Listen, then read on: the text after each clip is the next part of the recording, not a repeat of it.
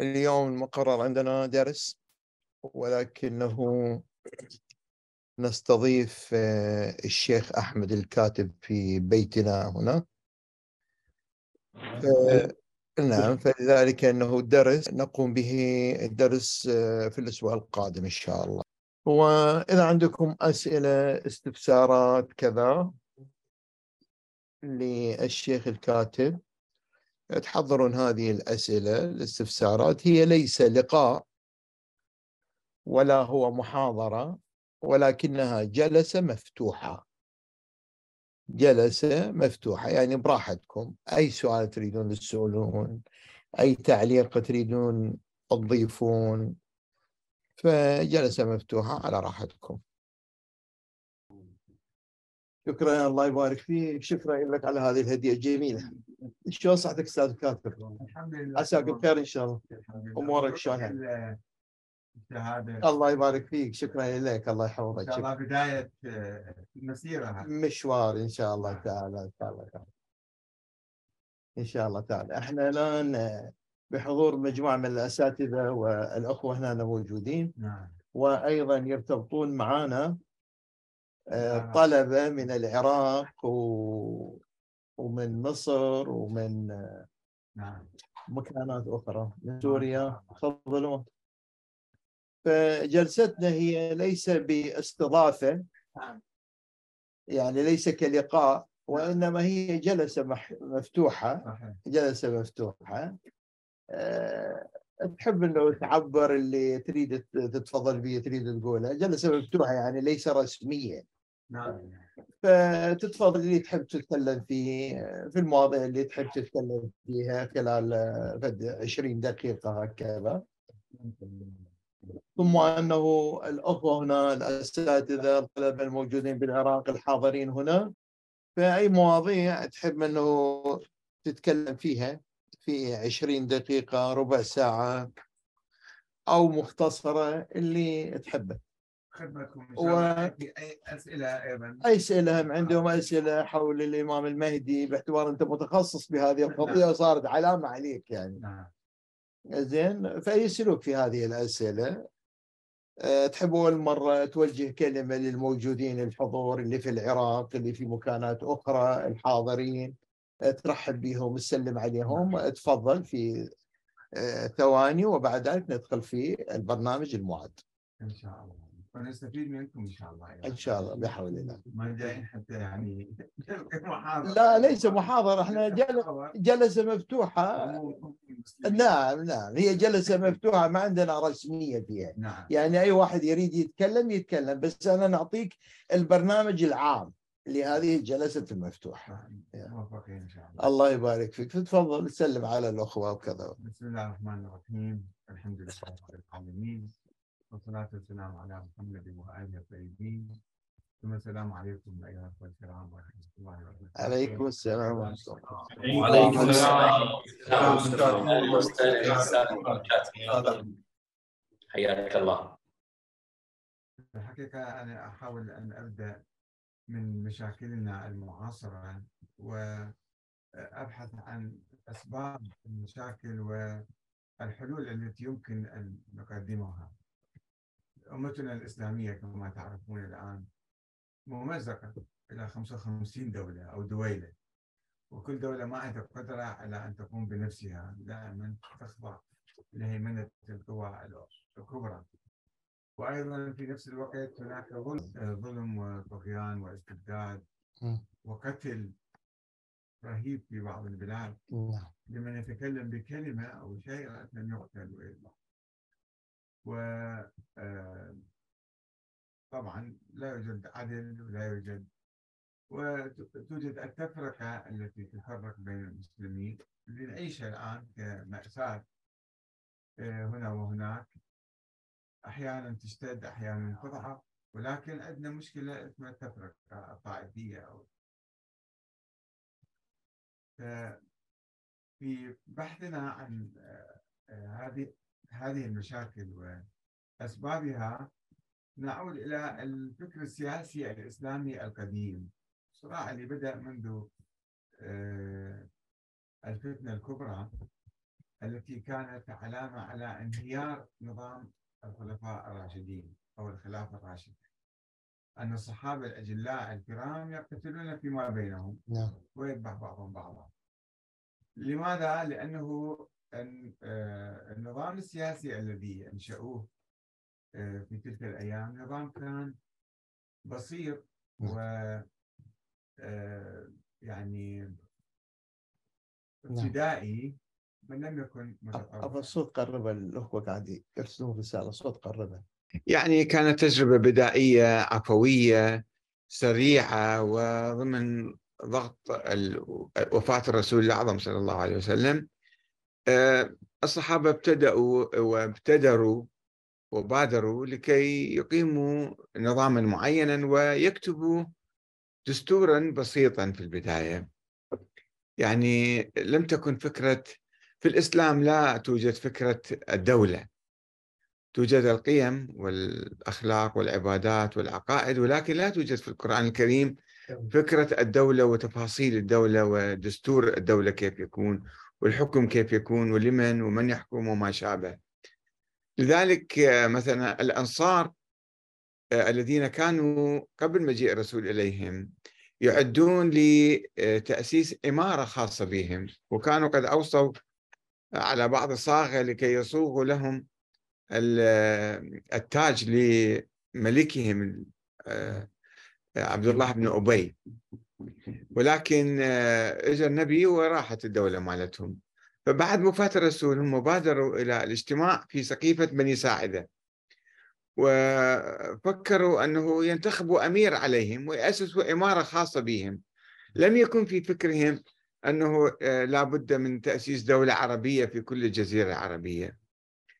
آه، المهاجرون القرشيون قالوا لا يعني نحن الآن الإسلام منتشر في كل الجزيرة العربية وبالتالي بإمكاننا أن نؤسس دولة عربية وقريش تقود هذه الدولة. الأنصار ليس, ليس باستطاعتهم أن يحكموا الجزيرة العربية لأنهم ضعاف من الناحية المعنوية. بينما قريش لها تاريخ في الجزيرة تاريخ مقدس ومحترم وهي أيضا قبيلة قوية عسكريا. بإمكانها أن أن تؤسس وأن تقود هذه الدولة. فتحاوروا بينهم كما تعرفون قصة سقيفة بني ساعدة واتفقوا وقالوا المهاجرون قالوا للأنصار نحن الأمراء وأنتم الوزراء. هاي أول قاعدة دستورية مؤقتة طبعا لأنه ضمن ظروفهم حالية حالية. إيه. واتفقوا على ذلك. صارت الخلافة في آه، قريش ولما آه، توفي أو استشهد عمر يعني بن الخطاب رضي الله عنه آه، عين ستة من قريش الباقين ستة من القرشيين المهاجرين زعماء القبائل القرشية بني أمية وبني هاشم وبني زهرة وبني أسد وبني ستة من آه، قادة وزعماء القبائل القرشية حتى هم يكونوا الخلافة في بيناتهم. وما كان في وضوح أنه من ينتخب الخليفة في داخل المدينة أو كل العرب يشاركون أو اللي برا مثلا لهم دور أو ما لهم دور ما كان واضح. هذا في الدستور المؤقت الذي كتب ذيك الأيام. وأن سلطات الخليفة سلطات مطلقة ولا سلطات محدودة وفيما إذا أخطأ الخليفة ماذا نفعل؟ وكيف يمكن أن نعيده إلى الصواب؟ فصارت الأزمة اللي تعرفوها أزمة عثمان. آه، ومقتل بعد ذلك وبعدين الحروب التي جرت بعد ذلك. ثم سيطر الأمويون آه، الطلقاء وليس المهاجرون على السلطة بمعاوية بن أبي سفيان. آه، سيطر وصار حكم استبدادي مطلق. ثم حدثت الثورات عليهم الثورات العديدة.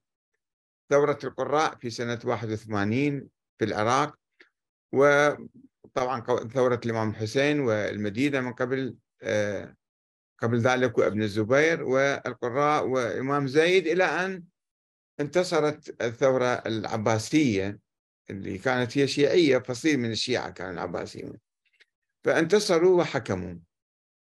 أيضا نفس الطريقة الأموية حكم مطلق وحكم وراثي وحكم استبدادي مطلق. ومرت الدولة العباسية بحالات ضعف وحالات قوة وحالات سيطرة الجيوش عليها والانقلابات العسكرية. آه، وولد بهالأثناء آه، الشيعة والسنة. ما كان في القرن الأول أو حتى القرن الثاني ما كان آه، الانقسام الطائفي هذا موجود. وطلعت نظرية الإمامة الإلهية أنه من بين الصراعات السياسية اللي كانت بين الفصائل المختلفة والفصائل الشيعية بالذات أن الحكم مثلا للعترة اللي هم بين العباس هم يعتبرون أنفسهم من العترة وهم رفعوا هذا الشعار في البداية. تبدأ على الفرس هم في ذلك الوقت. اي وعلى نظرية الاتره أنه إحنا اتره الرسول فإحنا أحق بالخلافة من الأمويين اللي هم قريش. ثم العلويين قالوا لا إحنا أقرب إلى النبي. العلويون أقرب من من العباسيين. صار خلاف. فصار خلاف. ثم صار خلاف في داخل العلويين الحسنيين أو الحسينيين. الزيدية أو الإمامية ونشأت نظرية الإمامة الإلهية التي تفرعت إلى آه، إسماعيلية وإلى آه، موسوية والخط الموسوي كما تعرفون بعد مئة سنة تقريبا يعني في أواسط القرن الثالث الهجري توفي الحسن العسكري وما عنده أولاد. وانتهى الموضوع. انهارت هذه النظرية أو هذا الخط الإمامي في في نفس الوقت نهض الخط الإسماعيلي اللي كان مختبئ ويعيش في الستر في أواخر القرن الثالث الهجري بعد وفاة الحسن العسكري. نهض الإسماعيليون وأقاموا الدولة الفاطمية من المغرب آه، واستمرت حوالي 250 سنة هذه الدولة. بنفس الطريقة العباسية ونفس الطريقة الأموية الحكم كان. ما صار في تطور. القصة المعروفة في التاريخ يعني. الجوهري ما صار في يعني شيء. نقطع كلامك بعض الأحيان لأنه نعم. مو جلسة رسمية. نعم نعم. باعتبار جلسة مفتوحة أخذ وعطاء اي براحتك نعم. فتسمح لنا أنه بعض الأحيان يصير تدخل. نعم، نعم. إيه، والشيء اللي حدث في القرن الرابع كان شيء مهم جدا وهو الصراع اللي صار. الفاطميون انتصروا وبدأوا يجتاحون شمال أفريقيا والحجاز واليمن والشام ووصلوا للعراق. فهنا البويهيون في القرن الرابع سيطروا على الدولة العباسية. وهم صارت السلطة بيديهم بس في تحالف مع العباسيين. آه، شعروا أن هذول الفاطميين منطقهم قوي. هم يقولون نحن أبناء فاطمة ونحن أحق. أقرب. إيه من من العباسيين. آه، ويكادون يسيطرون على بغداد. هددوا بغداد يعني كمرة. فهنا آه، ابتكر العباسيون والبويهيون مع بعض فكرة المذهب الاثني عشري. ابتكار يعني. ابتكار ما من كان. هنا بدأ يعني. من هنا بدأ. الشيخ المفيد والشيخ الطوسي آه. والسيد المرتضى. والشيخ المفيد أكثر شيء لعب دور في. التنظير والتأسيس والتقعيد هاي الفكرة. وقبل كانت يعني يمكن أحاديث أو حديث من هنا حديث من هناك. وما كانت الفكرة الاثنى عشرية مترسخة في القرن الرابع لأن كان في أحاديث الأئمة 13 مو 12 وكانت فرقة 13 صارت. فما كانت الفكرة واضحة. ولكن الشيخ المفيد ضرب كل ذيك الأحاديث وجاب أحاديث من السنة وأحاديث اختلقوها فصارت المذهب الاثنى عشري المذهب الاثنى عشري ولد ميتا لأنه يقوم على أساس إمام غائب ثاني عشر وهذا ما يهدد العباسيين ولا البويهيين ولا يزاحمهم بس أستاذ تقطع كلامك هنا لو نعم. فكره الإمام المهدي نعم هي موجودة عند كل المذاهب يعني حتى السنة نعم. أيضا يقولون بفكرة الإمام المهدي. ويعتبروها أمر مفروغ منه نعم. حتى الوهابية أيضا يقولون بها. نعم. فكيف يعني أنتم جنابك مثلا جيت رفضت هذه الفكرة فكرة ال- ال- ن- نعم. العشرية؟ إيه. إيه، أي نعم. لأن ال- القضية ليست قضية الإمام المهدي. يعني هناك قضيتان ركبا على بعض بعدين. ال- الفكرة لم تكن آه، تدور حول موضوع الإمام المهدي. من هو الإمام المهدي؟ الفكرة الأساسية في هذه النظرية الاثنى عشرية أن هناك إمام معصوم معين من قبل الله. موجود ومولود في السر وموجود وهو حي. يعني انت تقر بالامام المهدي ولكن ما تقر بأنه كذا معصوم؟ لا ذاك بحث مو- بحث الإمام المهدي بحث آخر صفة من صفات هذا الإمام. تمام. أما هو هذا الشخص وج- وجوده وولادته وأنه هو الإمام المعين من قبل الله. مرفوضة. هاي الفكرة هي أنه الآن يوجد شخص اسمه محمد بن الحسن العسكري. ترفض. هذه هي الفكرة الخطيرة. ليست فكرة الإمام المهدي الإمام المهدي فيها أفكار عديدة يمكن نناقشها يمكن نبحثها. ولكن فكرة وجود آه، ابن للإمام العسكري وهو إمام حي ونربط فيه كل شيء. نربط به إقامة الدولة. مثلا الشيخ الصدوق يقول في القرن الرابع الشيخ الصدوق توفى سنة 381 يقول إحنا نحن لا يجوز آه، أن نقيم ولاية الفقيه مثلا. عرض على الشيعة إقامة دولة وذيك الأيام بالقرن الرابع الثورات في كل مكان الزيدية والإسماعيلية والقرامطة وغيرهم. فلماذا أنتم جالسون تنتظرون شخص مثلا غائب؟ فقال لا لا لا يجوز أبدا. نحن آه، ما نقبل. نجيب واحد علوي أو فقيه ونحطه إمام علينا لأن هذا آه، يخرج عن دين الإمامية حسب تعبيره. يخرج أو يناقض دين الإمامية. الإمامية ماذا يقولون؟ يقولون يجب أن يكون الإمام الرئيس يعني الحاكم معصوما معينا من هذه السلالة. فإحنا كيف نجيب واحد آخر نحطه في مقابله؟ ما يصير. والأمر معروف نهي عن المنكر لا يجوز إلا بالكلام فقط وبالكذا ما يجوز نقوم بثورة مثلا مثل ما المعتزلة كانوا يقولون أو الزيدية. وإلى علام الحلي كتب كتاب الألفين بالدلالة على ال- إمامة الأمير المؤمنين. وبقوة يرفض أنه إحنا نجيب واحد نحطه مكان الإمام ونسويه إمام علينا. فشوفوا الفكرة موتت الشيعة ألف عام. أنه لا يجوز إحنا نقيم دولة أو حكومة أو وهذا الفكر السلبي اللي يطلق عليه بالتاريخ نظرية التقية والانتظار. نحن في عصر التقية ويجب أن ننتظر الإمام. طولت. طولت ألف عام إلى قبل خمسين سنة. من مصائبنا ومآسينا عندما تأسس حزب الدعوة. محمد باقر الصدر ومجموعة أسسوا حزب الدعوة. وعلى أساس الشورى وكتبوا دستور هو السيد كتب الدستور ووداه إلى المراجع في الستينات. سيد محسن الحكيم سيد الخوئي آه، شيخ حسين الحلي لمدير مكتب إفتاء السيد الحكيم وأعلم من الخوئي كان هذا والشيخ مرتضى آل ياسين. عرض عليهم أنه عندنا فكرة نأسس حزب إسلامي.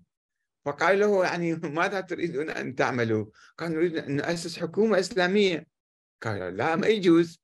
يجب أن تنتظروا الإمام يخرج وكما ينقل السيد مهدي الحكيم في مذكراته يقول أنه هذا الشيخ حسين الحلي كان يقول لنا أنتم ليش تخربطون على الإمام المهدي خلوه يعرف يشوف دربه شو وقت ما يشوف الظروف مناسبة يطلع يسوي الدولة. فأنتم ليش جايين ب- بالنيابة عن هذا الإمام تحاولون آه، تتكلمون وتسوون في الدولة وكذا. فشوفوا هذا آه، سمح لصدام حسين يجي يحكمنا. سمح للأحزاب الأخرى تحكم لأنه إحنا كان عندنا فكر ميت. فكر اللي هو الانتظار. الانتظار ما يجوز نعمل أي شيء إلا. اجى الإمام الخميني طرح نظرية ال- ولاية الفقيه. نحط نقطة نقف الأول زين آه، هسه إحنا إذا وصلنا إلى الثورة الإسلامية في إيران. نعم نعم. حول هذه الفكرة اللي ذكرها الأستاذ الكاتب. شيخنا. السلام عليكم شيخنا. استعرض أن إلى أن وصلنا إلى قيام الثورة الإسلامية في إيران. هل يوجد عندكم كلام تعليقة استفسار آه، نقض آه، قبول رأي رد رأي أي شيء تتفضلوا لأن هي جلسة ليس جلسة رسمية وإنما جلسة مفتوحة نستفيد من الأستاذ الكاتب. نعم شيخ. السلام. عليكم شيخنا عليكم السلام. أهلا وسهلا بكم شيخنا وبضيفكم الكريم. أستاذ أحمد الكاتب السلام عليكم. وعليكم السلام ورحمة الله. أهلا ومرحبا. أهلا وسهلا بكم. أه فد ملاحظة عندنا إذا تسمح لي. تفضل. تفضل. الآن بناء على الحديث اللي تقدم من جنابكم إنه الرؤية اللي يؤمنون بها بعض الفقهاء إنه لا يجوز الحكم باعتبار إنه الحكم للإمام المهدي، يعني ما يؤمنون بولايه الفقيه. ما ترون إنه هذا أفضل للإسلام وللمذهب؟ باعتبار إنه يحافظ على سمعة المذهب وسمعة الإسلام. أفضل الآن مثل ما إنه تعرفون أنتم الواقع الآن الموجود عندنا إنه بعد حكم الإسلاميين الآن الإسلاميين تقريبا الحكم مالهم انتهى وإن كان هم موجودين ولكن الحكم مالهم انتهى. فما تأيدون ربما يكون رأي الفقهاء ذاك يعني اللي ما يؤمنون بولاية الفقيه هو أكثر سداد؟ آه لا بالعكس طبعا. آه أنا ما كملت حديثي لو كنتوا تسمحوا لي يعني أكمل هاي النقطة. اي آه يعني التطور اللي حصل وين وصلنا وشنو صار بعدين؟ في الحقيقة يعني آه فكرة ولاية الفقيه آه، والحركة الإسلامية قبل حتى ولاية الفقيه حزب الدعوه منظمة العمل؟ حركات اللي كانت عند الشيعة اللي ترفض نظرية التقية والانتظار يقول لازم نعمل لازم نتحرك لازم في إيران مثلا على شريعتي وغيره وغيره. الحركة الدستورية قبل 100 سنة في إيران مشروطة يسموها.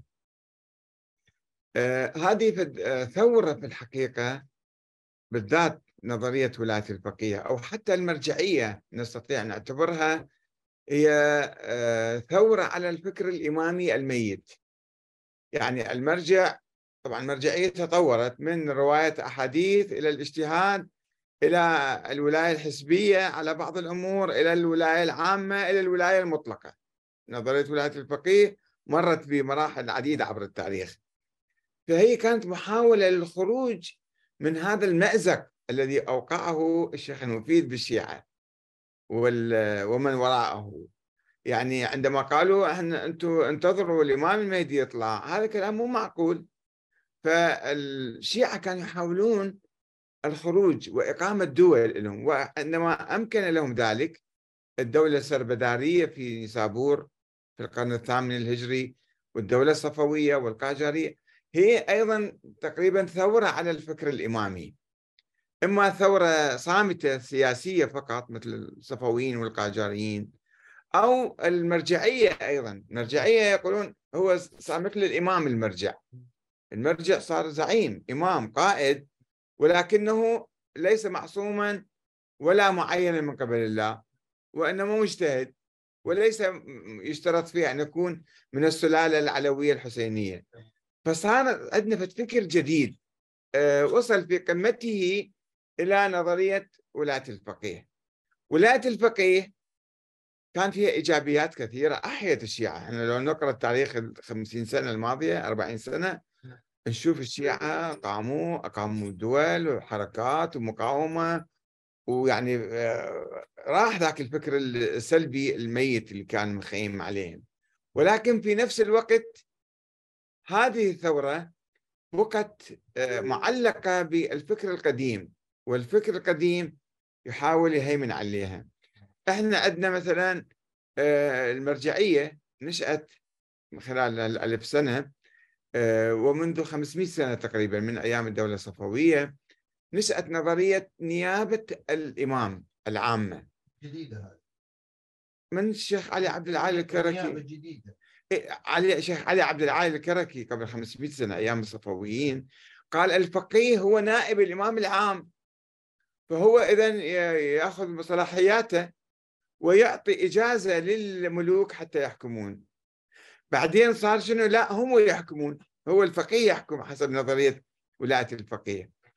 وهذا آه التطور أو هذه الفكرة اللي صارت نظرية النيابة العام هي فرضية بالحقيقة هي مو ما لها أساس لأنه لا الإمام الثاني عشر موجود حتى يعطيهم نيابة. ولا في أدلة قاطعة وصريحة وواضحة أنه كل فقيه هو يصير نائب الإمام. ما تطلع الشغلة هذه. ف آه، أقمنا أنظمة ديمقراطية مثلا في إيران سوينا دستور وسوينا نظام جمهوري إسلامي. رئيس ينتخب برلمان ينتخب مجالس محلية تنتخب وأيضا آه، يعني حتى القائد ينتخب من خلال مجلس معين. ولكن صار في تركيب لنظرية النيابة العامة على النظام الديمقراطي فبوشوا النظام الديمقراطي.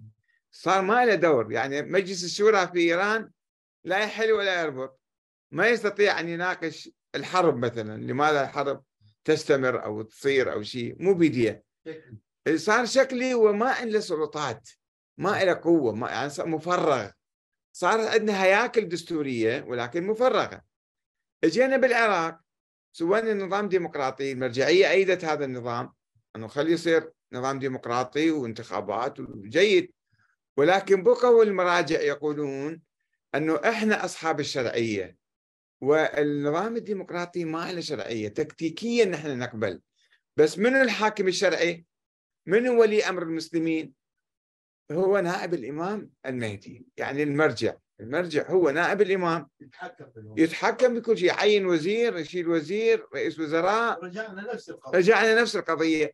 فبوشنا النظام الديمقراطي. وحتى الآن المرجعية تعتقد كل مرجع كل شيخ يعتقد. يدرس مثلا شوية وقال أنا صرت مجتهد يعني أنا صرت نائب الإمام. فاذا أنا أقدر أحكم وأقدر ألعب وأقدر أسوي كل شيء وأعطي فتاوى. مشكلة. مشكلة.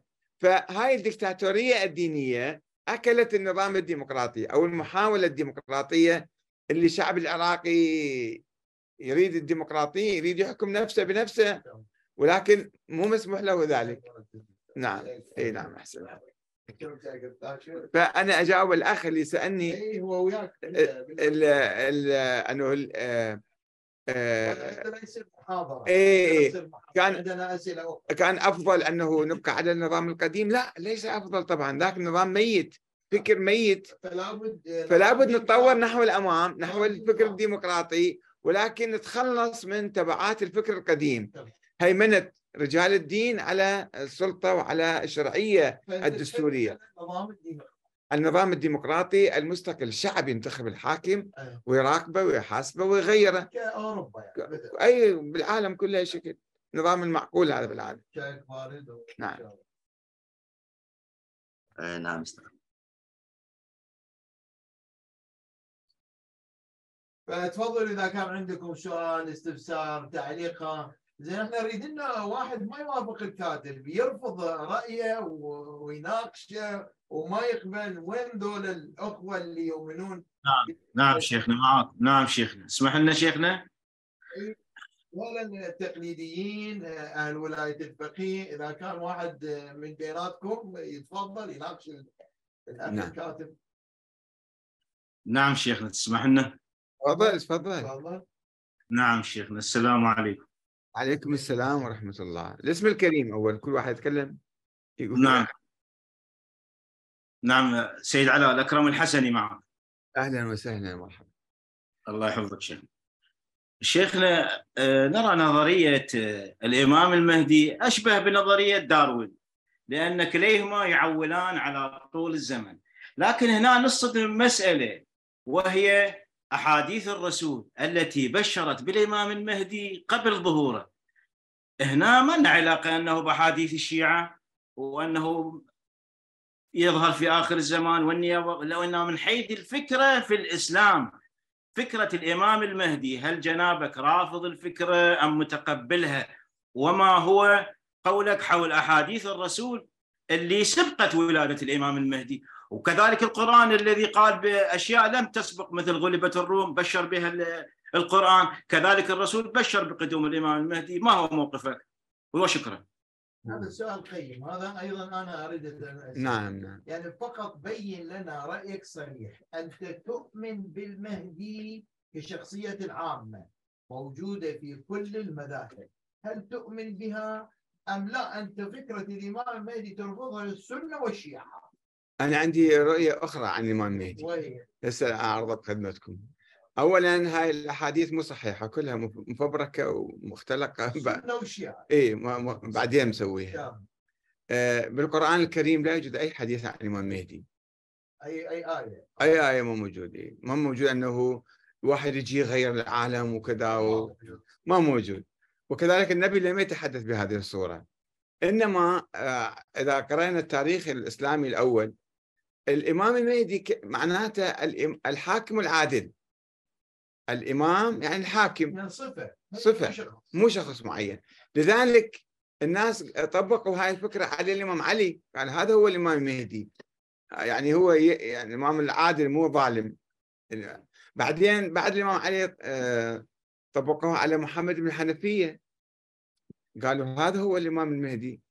يعني املوا أو توقعوا أن يكون هو الحاكم اللي يكون حاكم عادل. آه، آه، عندك محمد بن عبد الله ذو النفس الزكية.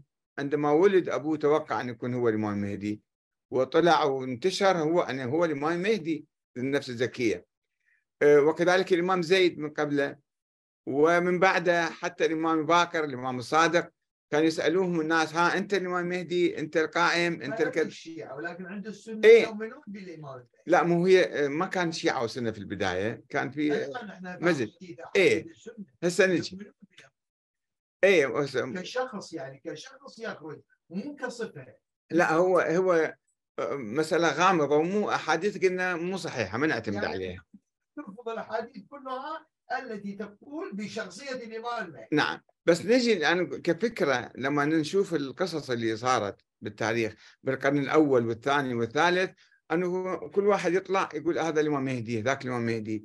يعني عندنا 20 واحد ظهروا في القرنين الثاني والثالث من الشيعة م- آه،. صفة الإمام المهدي إلى المهدي الفاطمي. المهدي الفاطمي قال أنا الإمام المهدي أسوي ثورة وسوى ثورة وطلع. المنصور العباسي سمى ابنه محمد قال هذا هو المهدي. وخلاه يعني آه، أنه يتوقع عن هذا يعطيه نوع من الشرعية ويعطيه نوع من ال- المعنوية أكثر. فالفكرة هي أساسا فكرة عامة. فكرة أي واحد حاكم عادل ثائر يسموه قائم ويسموه إمام مهدي هذا. ينجح أو ما ينجح يتوقعون أو مثلا يفشل بعدين. ينجح أو يفشل. الفكرة العامة أنا أعتقد فكرة الإمام المهدي فكرة ضرورية وفكرة حضارية والآن نحن بحاجة إليها. مو أن واحد بعد مئات السنين بعد ملايين السنين يطلع. شو نسوي به هذا الإنسان؟ إحنا الآن في حركة فساد في حركة ظلم وانحدار بالأمة الإسلامية. نشوف مجتمعاتنا سرقة ونهب ولصوصية وقتل وكذا. وهذه آه، حركة إفساد وفساد موجودة. مقابل هاي الحركة ماذا نفعل؟ علينا أن نتقدم نحو الأمام. فكل واحد منا يجب أن يكون مهديا وبالتالي ننتخب إماما مهديا.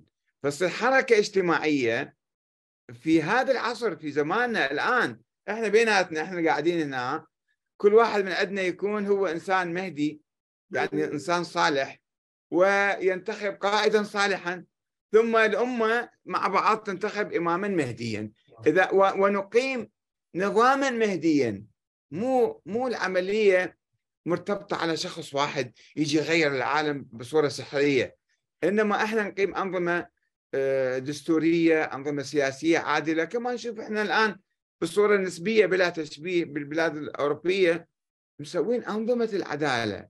بالتالي يعني آه، وفي حركة يعني سلبية وفي حركة إيجابية. فهاي الفكرة أنا أقول كل واحد منا يجب أن يكون مهديا. وإحنا بحاجة الآن مو. والله سبحانه وتعالى بالقرآن الكريم في آيات عديدة ولتكن منكم أمة يدعون إلى الخير ويأمرون بالمعروف وينهون عن المنكر. مو انتظروا واحد يطلع بعدين أنتم سيروا ولتكن منكم أمة. أو في آيات كثيرة حول الأمر بالمعروف والنهي عن المنكر. يعني أنه إحنا هذا واجبنا واجبنا الإصلاح والدعوة إلى الله وهداية الناس وإقامة العدل في الأرض. هاي الفكرة المهدية سواء عند أو اللي عند الشيعة الاثنى عشرية فكرة كانت مخدرة وفكرة سلبية عند الشيعة أسوأ من السنة. يقولون فد واحد يطلع آخر الزمان مو مشكلة يطلع لما يطلع إحنا ما عندنا ما مرتبطين به. بس ال- الإمام المهدي الثاني عشر لا. كل شيء إحنا رابطين به. حتى الآن شوف صلاة الجمعة بكربلاء لا تقام لأنه لازم يطلع الإمام المهدي. حسب الفتاوى القديمة عند الشيعة أنه ما يجوز إحنا نص- نصلي صلاة الجمعة إلا الإمام نفسه يجي أو نائبه الخاص. بعدين كان سابقا يقولون حرام صلاة الجمعة. بعدين قالوا مكروه بعدين قالوا مستحبة بعدين قالوا مخيرة. ويعني متهاونين فيها. لماذا؟ لأنه لا إيه، رابطيها بالإمام المهدي. أستاذ أحمد أستاذ أحمد. ما نصلي. نرجو المعذرة على المقاطعة. هنا جنابك في قبال تطرح نظرية في قبال نظرية لكن الأطروحة الأولى من النظرية مسنودة ببراهين لكن هنا جنابك مجرد سرد نظرية في قبالها. برهانك شنو اللي تقدمه؟ القرآن الكريم. أنا أستند على القرآن الكريم. ذيك أحاديث ما تعرف منين جاية ومن مسويها ومتى سووها و... يعني ما تعتمد على لا أحاديث غامضة. أصلا الاحاديث كلها دائما تفبرك أكبر مصنع في التاريخ الإسلامي مصنع فبركة الأحاديث. آه، يعني تيجي هاي- أنت من أحد إيه. اعتقاداتك تعتقد بعلم الرجال بشكل مطلق يعني كيف كيف ترفض الأحاديث وأنت تعتقد بعلم الرجال؟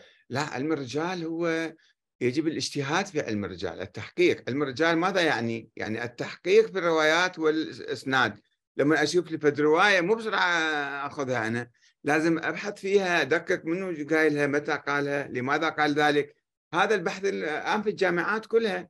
في الجامعات لما تسوي انت بحث أو تروح أول شيء يسألوك مصادرك شنو هي وتقييمك لهاي المصادر. بعلم الرجال. ها؟ بعلم الرجال مؤمن لا ضرورة. علم الرجال مو مو أقلد بعلم الرجال أيضا لأنه علم الرجال مو متكامل 100% علم الرجال مثلا؟ أكو ناس قبل ألف سنة زكوا بعض الرجال. عندما تسألهم مثلا بالشيعة مثلا شنو رأيك شنو رأيكم بالشيخ المفيد أو الطوسي العلماء صدوق الكليني الفلان النواب الأربعة. وهذول أصلا جسم جزئية عندهم. إي ذول وعندهم ناس من. رواة الأحاديث دائما. يصححوهم ويوثقوهم. ولكن عندما تدرس هؤلاء واحد واحد تشوف الكذب والدجل والنفاق واللعب وال... والتزوير موجود في صفوف هؤلاء الرجال. فأنت تكتشف ضعف الأحاديث واختلاقها. فلذلك لابد أن نجتهد. واضح. فأنا شيء ابدا أقول إيه. كلامك. اي تفضل. إنه قطعك آه، إنه عدم اعترافك بكثير من الروايات لا يدل على لا يدل على رفضك لعلم الرجال.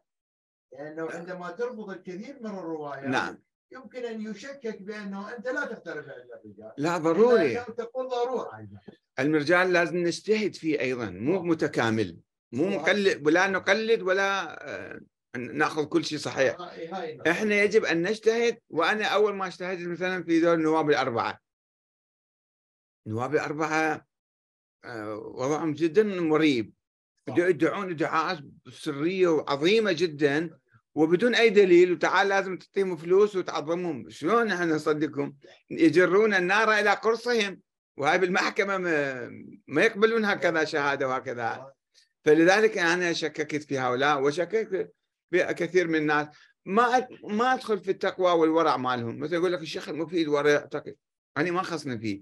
أنا عندما أبحث الشيخ المفيد أشوفه هو يقدم في منطق فكري عظيم في البداية.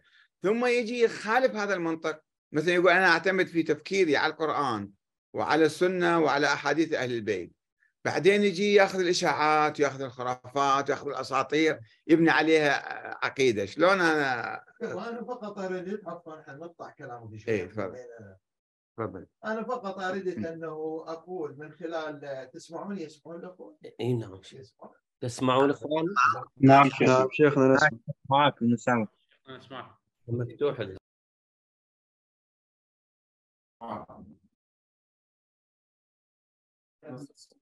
آه تمام. تسمعون الآن؟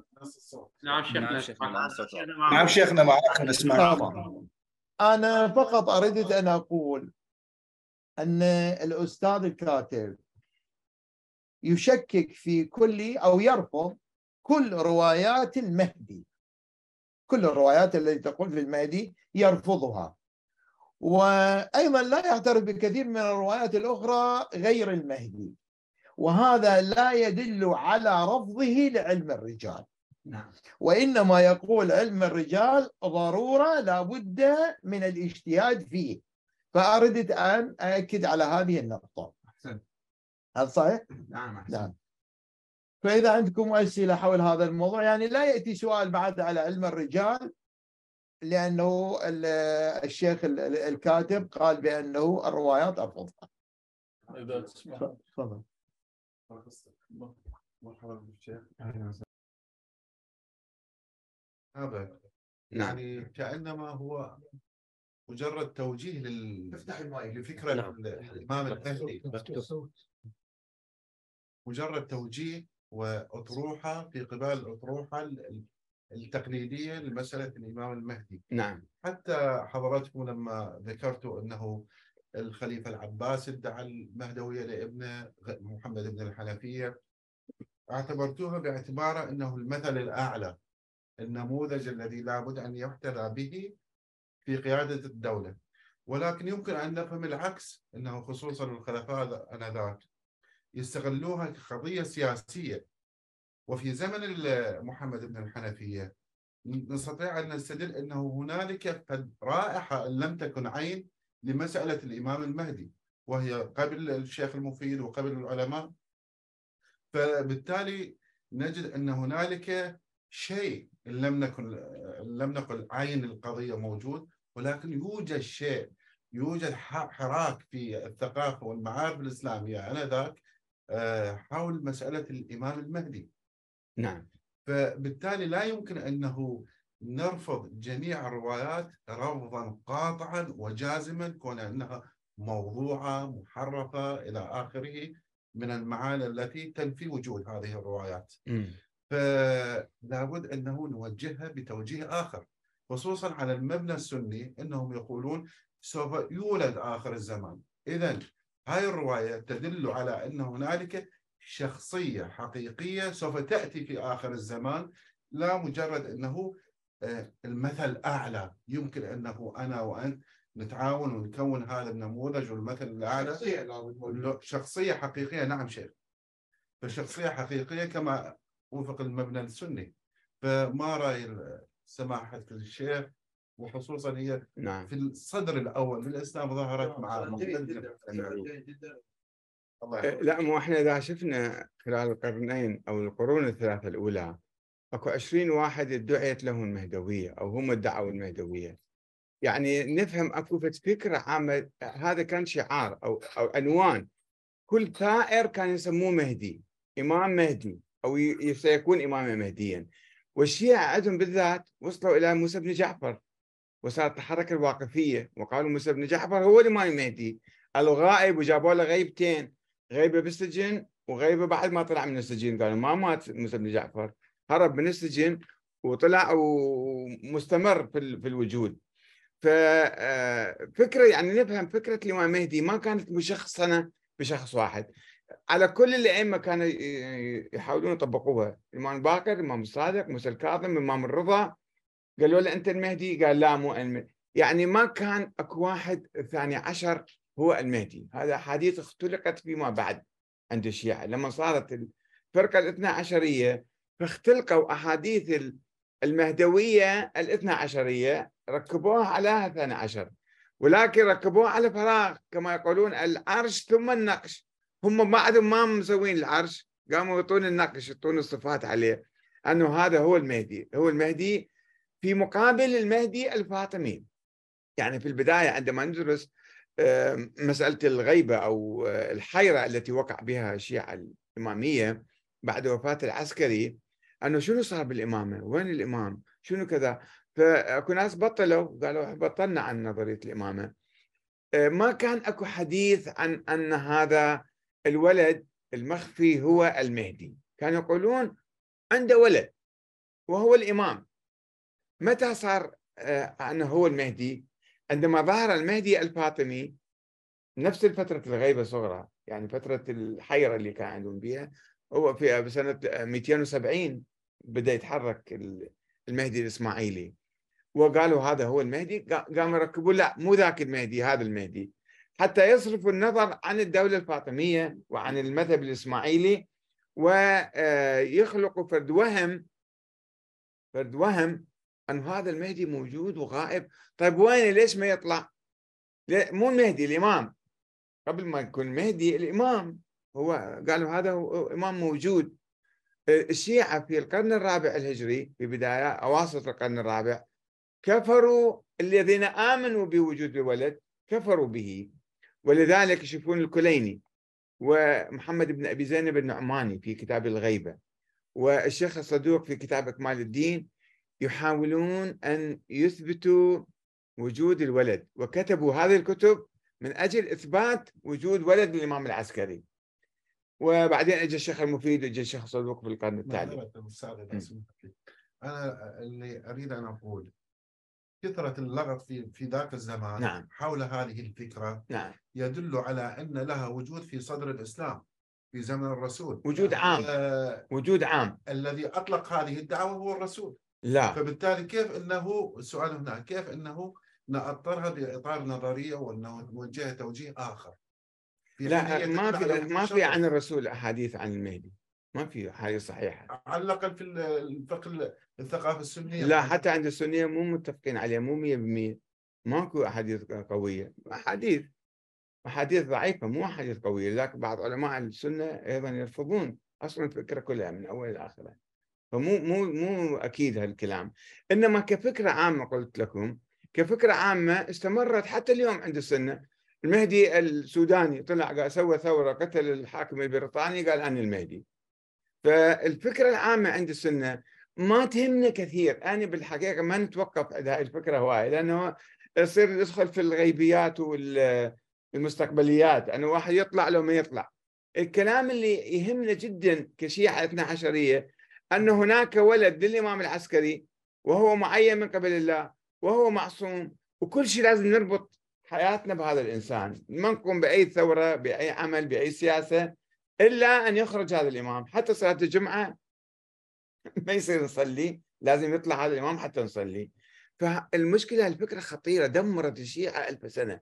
همشتهم أخرجتهم من التاريخ وسمحت للطغاة والمستبدين أن يسيطروا عليهم واخرهم صدام حسين اللي دمر العراق لأنه المرجعية سيد المحسن حكيم والسيد الخوئي والبقية إحنا قاعدين ننتظر الإمام يطلع. هذا كلام مو معقول. فإحنا الآن ثورة هناك ثورة شيعية تقول لا إحنا إحنا نقيم العدل إحنا نقيم ال ال يعني الأنظمة العادلة ونسوي ديمقراطية ونسوي حكومة عادلة. ولكن عندنا فشل في هذه الأنظمة إما بسبب تدخل المرجعية وسيطرتها عليها على النظام الديمقراطي أو لأنه الدستور به ثغرات نظام محاصصة ونظام مثلا ضعيف وبالتالي نشوف الناس ما يؤمنون بهذا النظام وينتقدون هذا النظام. يجب أن نقوي هذا النظام ونطور هذا النظام حتى يكون معبرا عن إرادة الشعب العراقي وعن الشعوب الأخرى ويكون نظام قوي يستطيع أن يقف أمام الفاسدين والسراق واللصوص الموجودين بالبلد.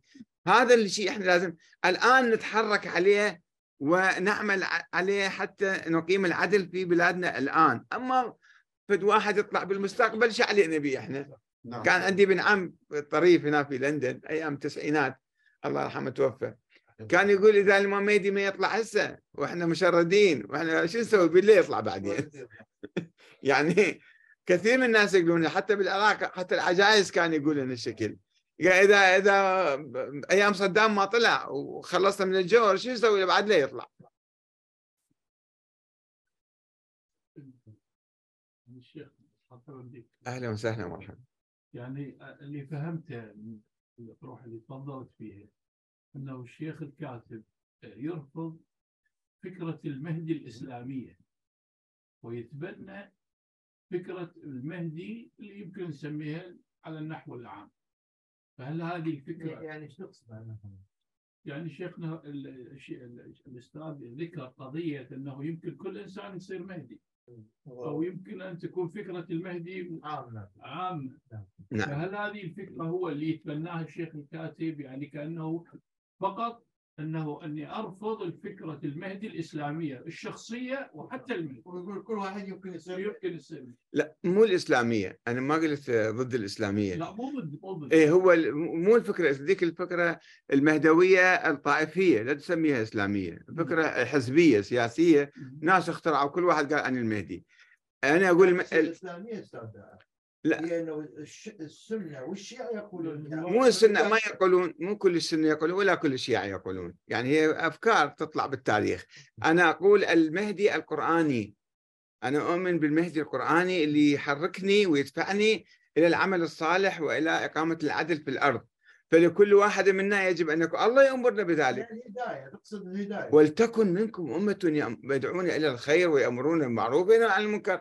أنتم سيروا اشتغلوا اعملوا إما نقول امه ككل كل الأمة أو أمة يعني فريق من الأمة بس حسب ال- اجتهاد هي فكرة اجتهادية اللي تتفضل بها آية صريحة بالقرآن. لا الفكرة الاجتهاديه اللي تتفضل بها يعني إيه، أقول هذه الفكرة العملية اللي الله يأمرني بها الآن. أنا هسه الآن في هذا الزمن. أقرأ القرآن ما علينا بالتاريخ والقصص والأحاديث والكذا.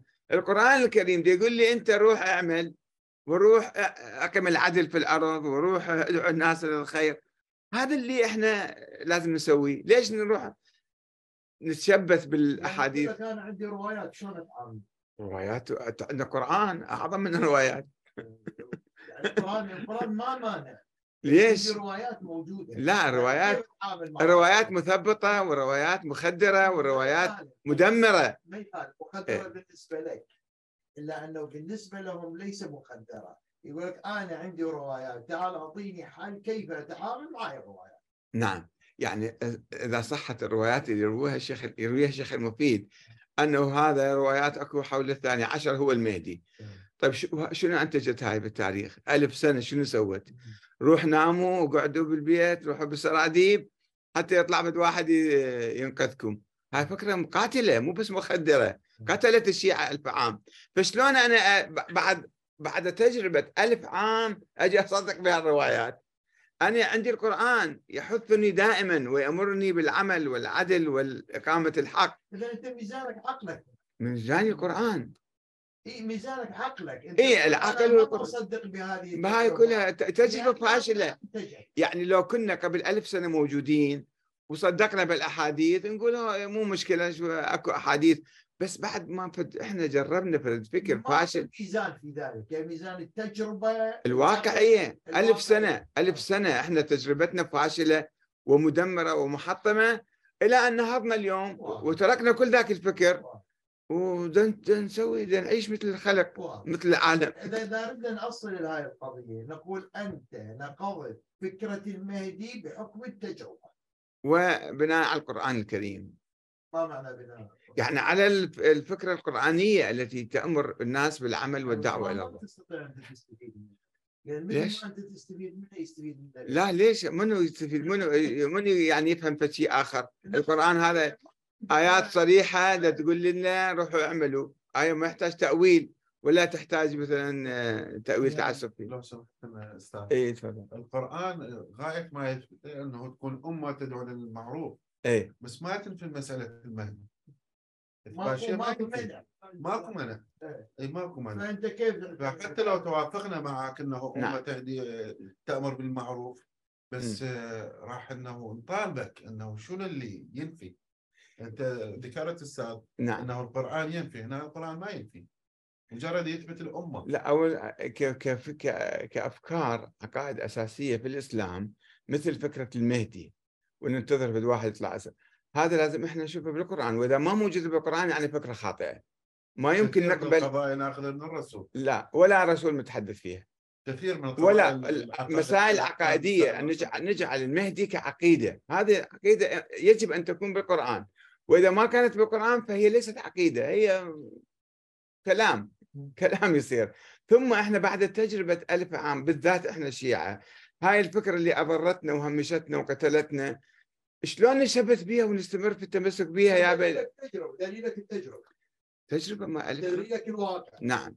فدليل الواقع أقوى من الدليل القرآني بالنسبة لك.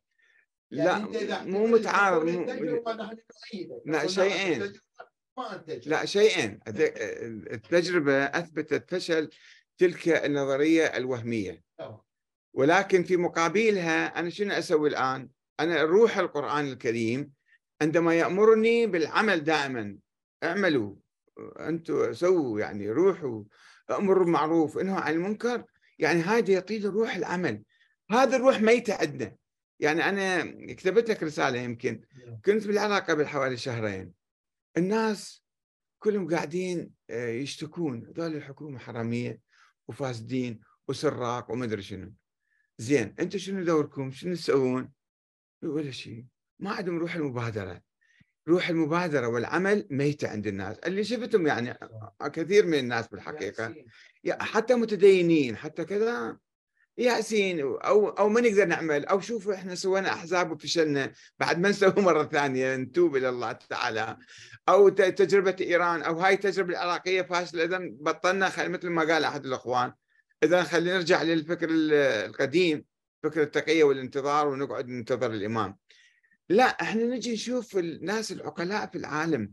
الآن مثلا في بريطانيا غير الحكومة والانتخابات والسياسة والكذا الموجودة اللي هي نوع من الحركة الاجتماعية من أجل الأفضل كل واحد يقول أنا رؤيتي هاي الأفضل.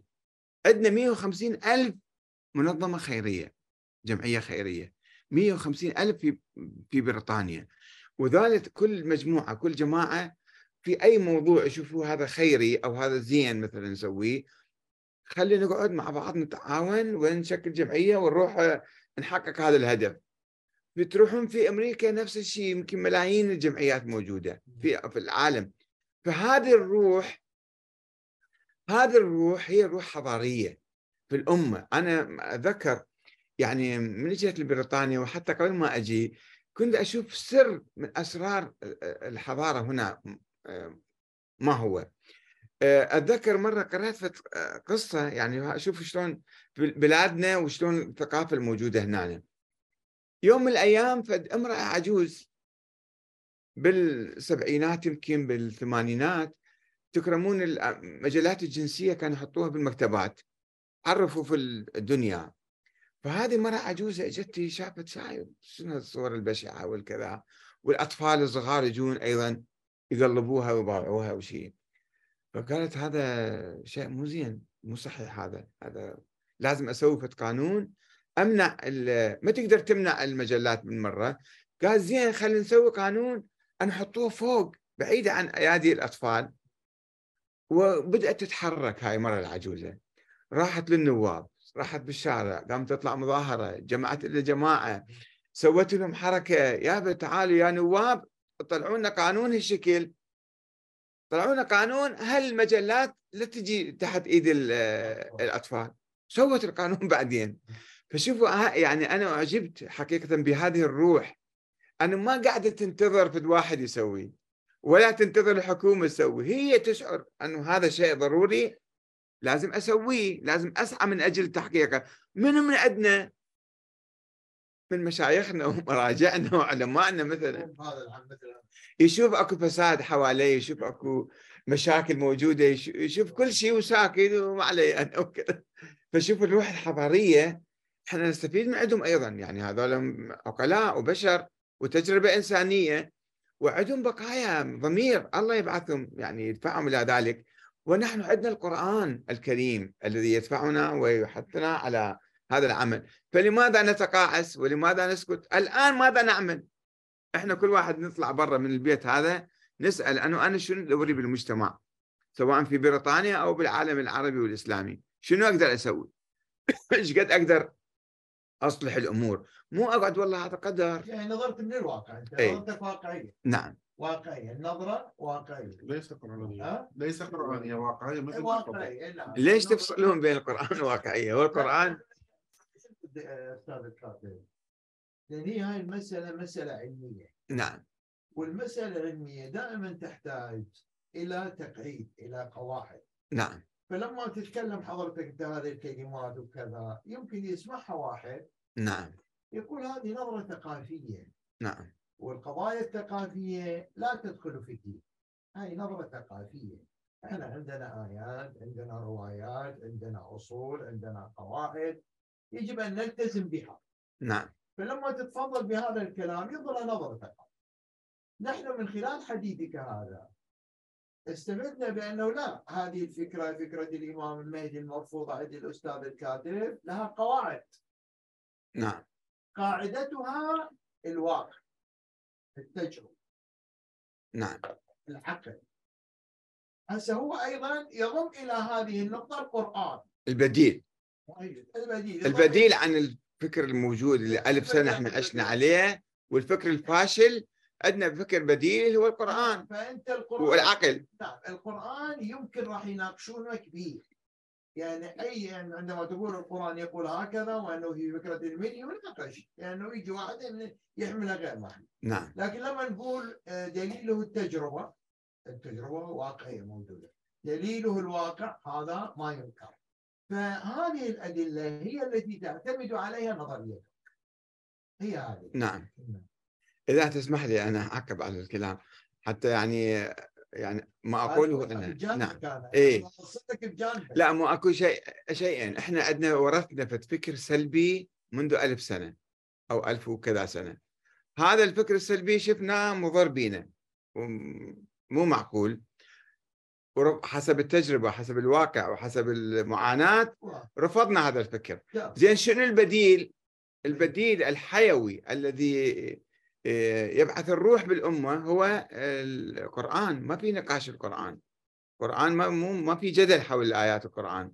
آيات صريحة واضحة محكمة مو آيات متشابهة.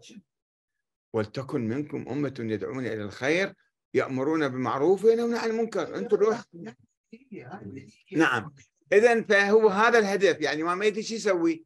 الإمام مهدي الفكرة حسب عند الشيعة والسنة أنه يقيم يملأ الأرض قسطا. وعدلا بعد أن تملأ ظلما وجورا.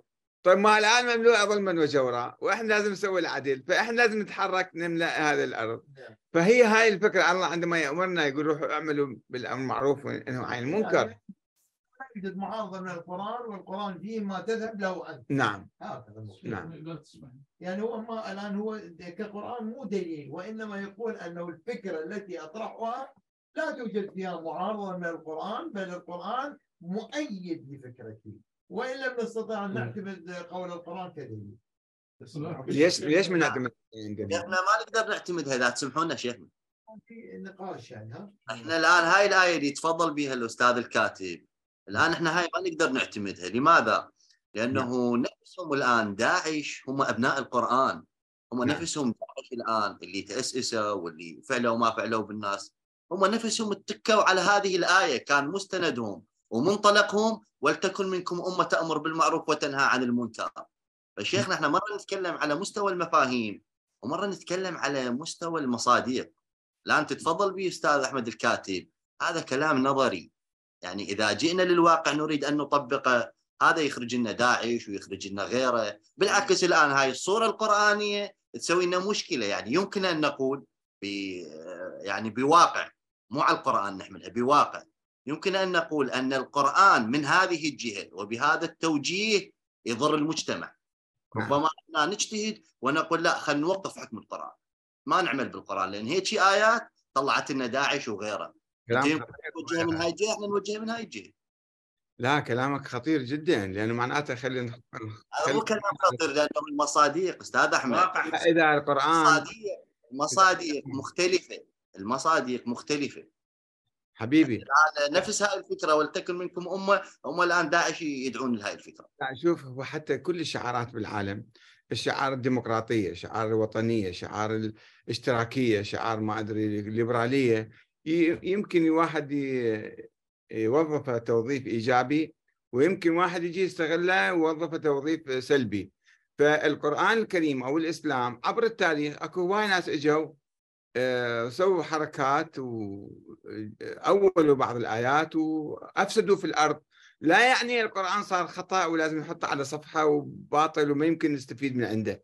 اذا الله ليش جايب لنا القرآن؟ القرآن إحنا نتمسك فيه وهو يبعث الروح فينا و... أنا ما أقول ما نستفيد دواعش. أحمد هاي نقطة مهمة. أنا ما أقول نترك القرآن وإنما أقول إذا جئنا بهذه الآية بهذا التوجيه يمكن أن تخرج لنا هذه اللوازم يمكن أن يخرج لنا داعش من بطن القرآن بهذا التوجيه. أنا ما أقول بالعكس أنا أعمل بالقرآن وأنا متمسك بالقرآن. هذا مو مو المنطق هذا أنه إذا إجوا ناس آه، استغلوا القرآن أو أفكار الإسلام يعني, مثلا. يعني الآن بواقع عملي أستاذ أحمد نترك الإسلام بواقع عملي الآن هل القرآن أو الإسلام نجح في الحياة؟ بواقع عملي مو بواقع تنظيري. إذا بواقع تنظيري نقدر نقول نجح. بواقع عملي هل نجح الإسلام في السعودية في إيه, إيه لا نجاوب عليه إن شاء الله. نجاوب عليه. هو ال- الإسلام لذلك نقول لا توجد فيه دولة أو فكرة الدولة ولم يتحدث القرآن عن نظام الحكم والدستور الحكم وأعطى تعليمات للناس. أعطى في القرآن شنو يوجد؟ في عقيدة الت- عقيدة التوحيد والإيمان بالآخرة والنبي والأنبياء. وفي أخلاق وفي أحكام وفي وفي روح للعمل الصالح. الذين آمنوا وعملوا الصالحات دائما يأمرنا بعمل الصالحات. فيعطينا توجيه. هسه يجي واحد يستغل يكذب اكو ناس منافقين. حتى في زمن زمن النبي كانوا منافقين. فيستغلون آه، الإسلام أو الدين أو كذا حتى يسيطروا على الناس حتى يقتلوا الناس. هذا هذا دائما موجود مثل هؤلاء الدواعش. ولكن لا يعني أنه إحنا خلص بعد إحنا نقول ما دام الدواعش استفادوا من القرآن نترك القرآن. هذا ما يصير شيء.